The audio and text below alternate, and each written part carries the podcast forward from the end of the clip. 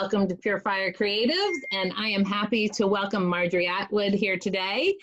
Uh, I'm going to tell you a little bit about Marjorie, and then we'll get into the interview. Uh, Marjorie Atwood is a contemporary artist who has been painting and exhibiting her work for the past 20 years. After graduating from Holland Hall High in Tulsa, she moved to New York and earned a bachelor's degree from Sarah Lawrence College while also studying at Parsons School of Design. She has had several solo shows across the United States. And welcome to the show, Marjorie. Well, thank you, Raquel. My distinct pleasure. so, can you tell us a little bit about um, how you got to where you are, like what, how you started and how you got to where you are now? So, I worked for a company that was a public relations and editorial marketing firm. And one of the things that they did was work with corporations that were uh, involved in cultural funding. And so, that, like, one of the accounts was manufacturers Hanover funding of the Van Gogh exhibition at the Metropolitan Museum. Ooh, uh-huh. So it was great because I got to uh, interface with people at the Met as well as art critics and writers, and then also the people that were um, at the bank uh, interested in doing you know this kind of cultural funding and support. And so and then we also did uh, editorial marketing tours for authors. Um, so i you know that was kind of a great way to get another aspect and angle of the art world. I'd also worked for a gallery when soho was still soho there used to be all this kind of and i guess there still is probably all this creative energy but it's it seems like all the creativity is gone. It's like you can't you know it's all about money. And then when i came back to tulsa and i lived in different places um, i was doing editorial marketing for a pr firm and it was so inexpensive to live here. I was like i can probably support myself painting. So I started doing interior decorative painting and working with um, both in commercial applications as well as residential environments. And then that got me to where I was painting all the time and I and learning a lot of different techniques and about a lot of different media. And um, and then kind of the painting part took over and not so much in houses or businesses anymore. So um what uh but where is your studio now? I am in a historic part of uh, tulsa but it's near downtown. Um, some people consider it to have been part of route 66 mm-hmm. uh, but the people that are on 11th street would disagree with me. Um, so let's see it's it's unfortunately it's real small because a lot of the original structures were demolished for freeways and things like that but it's just this really great historic area known as kendall whittier. Um, i was one of the first artists to move in to this area and it was really funny because my next door neighbor was my downstairs neighbor when i had a studio in downtown Tulsa. Ah. So I was like, yeah, I'm just stalking you guys. so but now it's really cool we've got next door to me is is a just a photography studio i think they called it 28 and mm-hmm. um, so it's a, it's a collection of a group of photographers and it's a uh-huh. huge studio space and then on the other side of me is fire thief productions and they're a video production company and also the cherokee nation has their office there. Oh. And Fire Thief Production does all of the video work for the Cherokee Nation. Um, and oh. so, like, they produce Osiyo, which is a, a show on the Cherokee people, and it's it's won they've won Emmys for it. I mean, it's just really cool.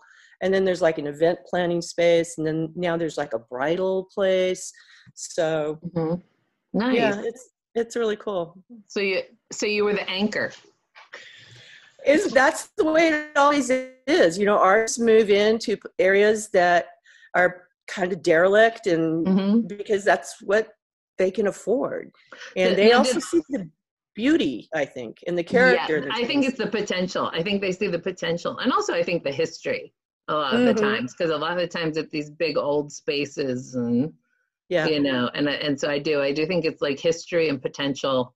Um, you know, a little bit of nostalgia.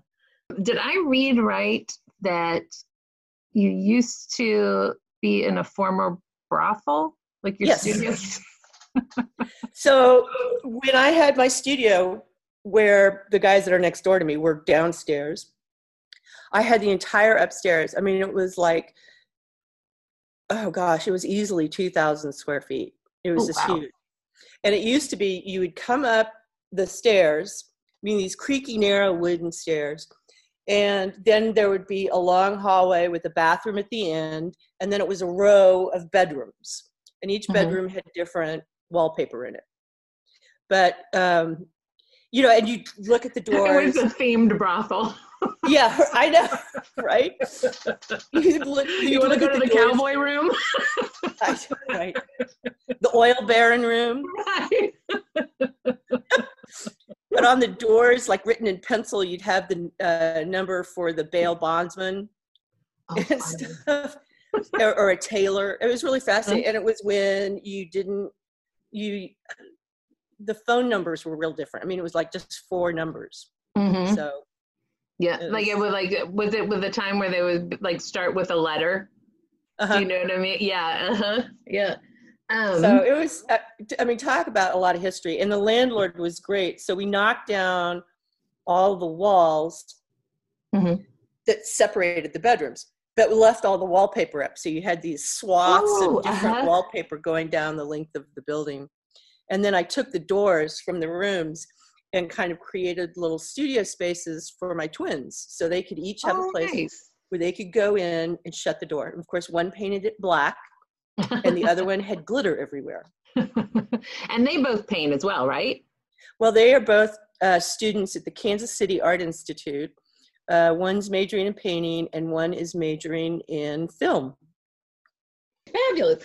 Um, let me see what I wanted. Oh, what is the best advice that you have ever gotten? Um, to not wait for inspiration, to just that it's about developing that practice of just work and just to get up and do it. How did you come to that? Like, like, do you do you practice that? Like, just go. Do you have a regular schedule? Well, I don't know how regular it is. It's regular in that I'm here like seven days a week. Mhm. Um, but the hours can be a little wonky depending upon Mhm. what's going on or who needs what done at home and stuff. Mhm. But I really try to do that. And I think that may have been one of the reasons I started working in ceramics too, is because I would get so frustrated with my painting. And so it's like, okay, well, you've got to, you know, you got to keep going. So, you know, what are you going to do? How are you going to do this? Mhm. So it's like okay. And what I found that I'm doing is I am ta- taking the same co- same concepts that have been in my paintings and that same kind of storytelling and narrative, and just making it 3D. Mm-hmm. Yeah, they're beautiful. They're really beautiful. Oh, thanks. Yeah. Um, let's introduce everybody. What, what's your dog's name? Boo. he wants his attention too. Yeah, it's a good thing he's Um, so cute. he is. He's adorable. Let me ask, what are three things that you think that creatives can do today to increase their visibility? It's all about relationships. It's and understanding that you're going to find opportunities every place you look if you have that attitude and approach. So I think it's about um, making connections, um, friendship. It's it's really interesting. When I went through the Artist Inc. program, one of the big things is there are so many talented people out there. You really need to be a good egg. It, you really need to play well with others because people have a choice of who they want to work with. And if you are demanding, difficult, unpleasant, bitter, whatever, it's people are going to want to work with somebody that is going to make their life better.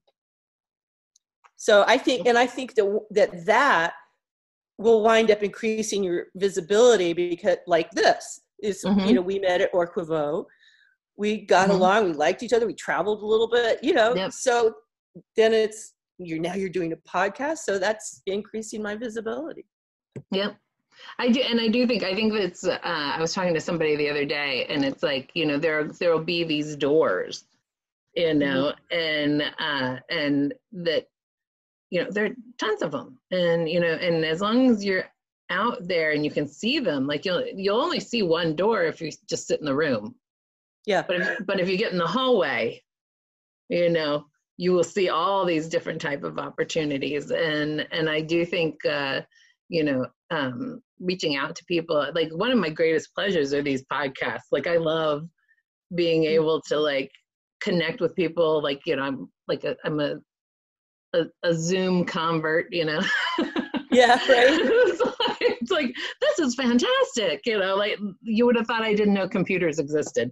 Um, but i do think i do think the whole networking thing is is is really a, a, powerful tool and and you know i used to do recruiting in a law firm and and there's so much that i think makes people successful and i'll say a corporate world that translates to an artistic mm-hmm. world and and for whatever reason there's sometimes a little bit of pushback on um, i don't know whether you want to call it like being like a sellout or um, you know, well, I don't want to be corporate, but it's like you don't have to be corporate to use some of the tools that exist in the corporate world. Yes. And uh, it's like uh, I read something at one point that uh, people who drink with their colleagues and especially their superiors, like go to bars, mm-hmm. get paid 17% more than those who don't. Who knew you get paid for drinking? That's right, awesome. Right? Well, but I think it's because it's like, oh, you like them. Do you know what I mean? Yeah. And so people will go, it's like, oh, you're my bud. Okay. You know, and so, and so I don't think it actually has to do necessarily with the drinking, although that's a nice bonus. but I think it has to do with the camaraderie. Sure. Well, but I mean, I look at Eleanor, you know, mm-hmm. who's back at Orquevo, and now mm-hmm. she, through a woman that she met at Orquevo, she's getting this show in mm-hmm. Australia. I mean, mm-hmm. that's awesome. Yeah, yeah. It's and you think about Toby, same thing. You mm-hmm. know, it, it is impressive to see like like how um, the the network just sort of comes alive, really. Yeah. And and people and people want to see you succeed. I think. Yeah. You know, I think bottom line, it's like eh, people want to see people succeed. Who's your favorite contemporary female artist and why? I like this artist Haley Hasler, who does these, um, they're figurative and very real, I mean, just beautifully done. But again, she creates a narrative, she creates uh, stories, and there's kind of this mystical quality to it. Um, she did a painting. I saw in um, when I was in where was it? it was in Charlotte, and I guess she had. It was one that she had done while she was getting a divorce, and it was like where she was on, you know, this little piece of wood mm-hmm. floating mm-hmm. in an ocean, you know, and um, it was just like, mm-hmm, yeah, I could see how that would feel like that. Um, I'm gonna have to look her up. I, I like this is what one of my favorite questions because I feel like there's so many people that I don't know of mm-hmm. that uh, that uh, it's like it expands like where I should be looking. It helps mm-hmm. me focus. You know, like oh, did you see this? What about that? Is there anything that I haven't asked you that I should have asked you? Hmm. I don't know. I can't think of anything. Can you tell us uh, where we can find you? We know that you're in Tulsa, but like uh, also like the the whole social media presence. So I'm on Instagram, and it's just Marjorie Atwood on Instagram. Try to keep it simple. Um, and then I'm also on Facebook. So I have uh, Marjorie Atwood, I think Fine Art on Facebook. So I have like an art page, but then I also have a profile on, on Facebook that sometimes I use for just more social stuff, not work related. Mm-hmm. But I find I almost don't get on Facebook. It just, it, it it's just too easy to go down the rabbit hole. I mean, it is on Instagram too, but Right. yeah. Yeah, I tend to do, there's certain things I'll do on Facebook, but others, like a, a lot of my posts will be from Instagram, like linked to the Mhm. Facebook because then, and so I have, I, I have to, I'm, I try to be, I try to be strategic when I go to Facebook. Yeah. Well, that's the way I do it too. uh, you know, occasionally I run into like, oh, a funny cat video or something. And oh, we lost her. That's right, that's right. And be like, what? It's three o'clock? How'd that happen? Yeah. Um, and then I also have a website, yes. And what's that? um, www.marjorieatwood.com. Excellent. All right. Well, that is all I have today. Goodness, that was pleasure. painless. I, you know, I try.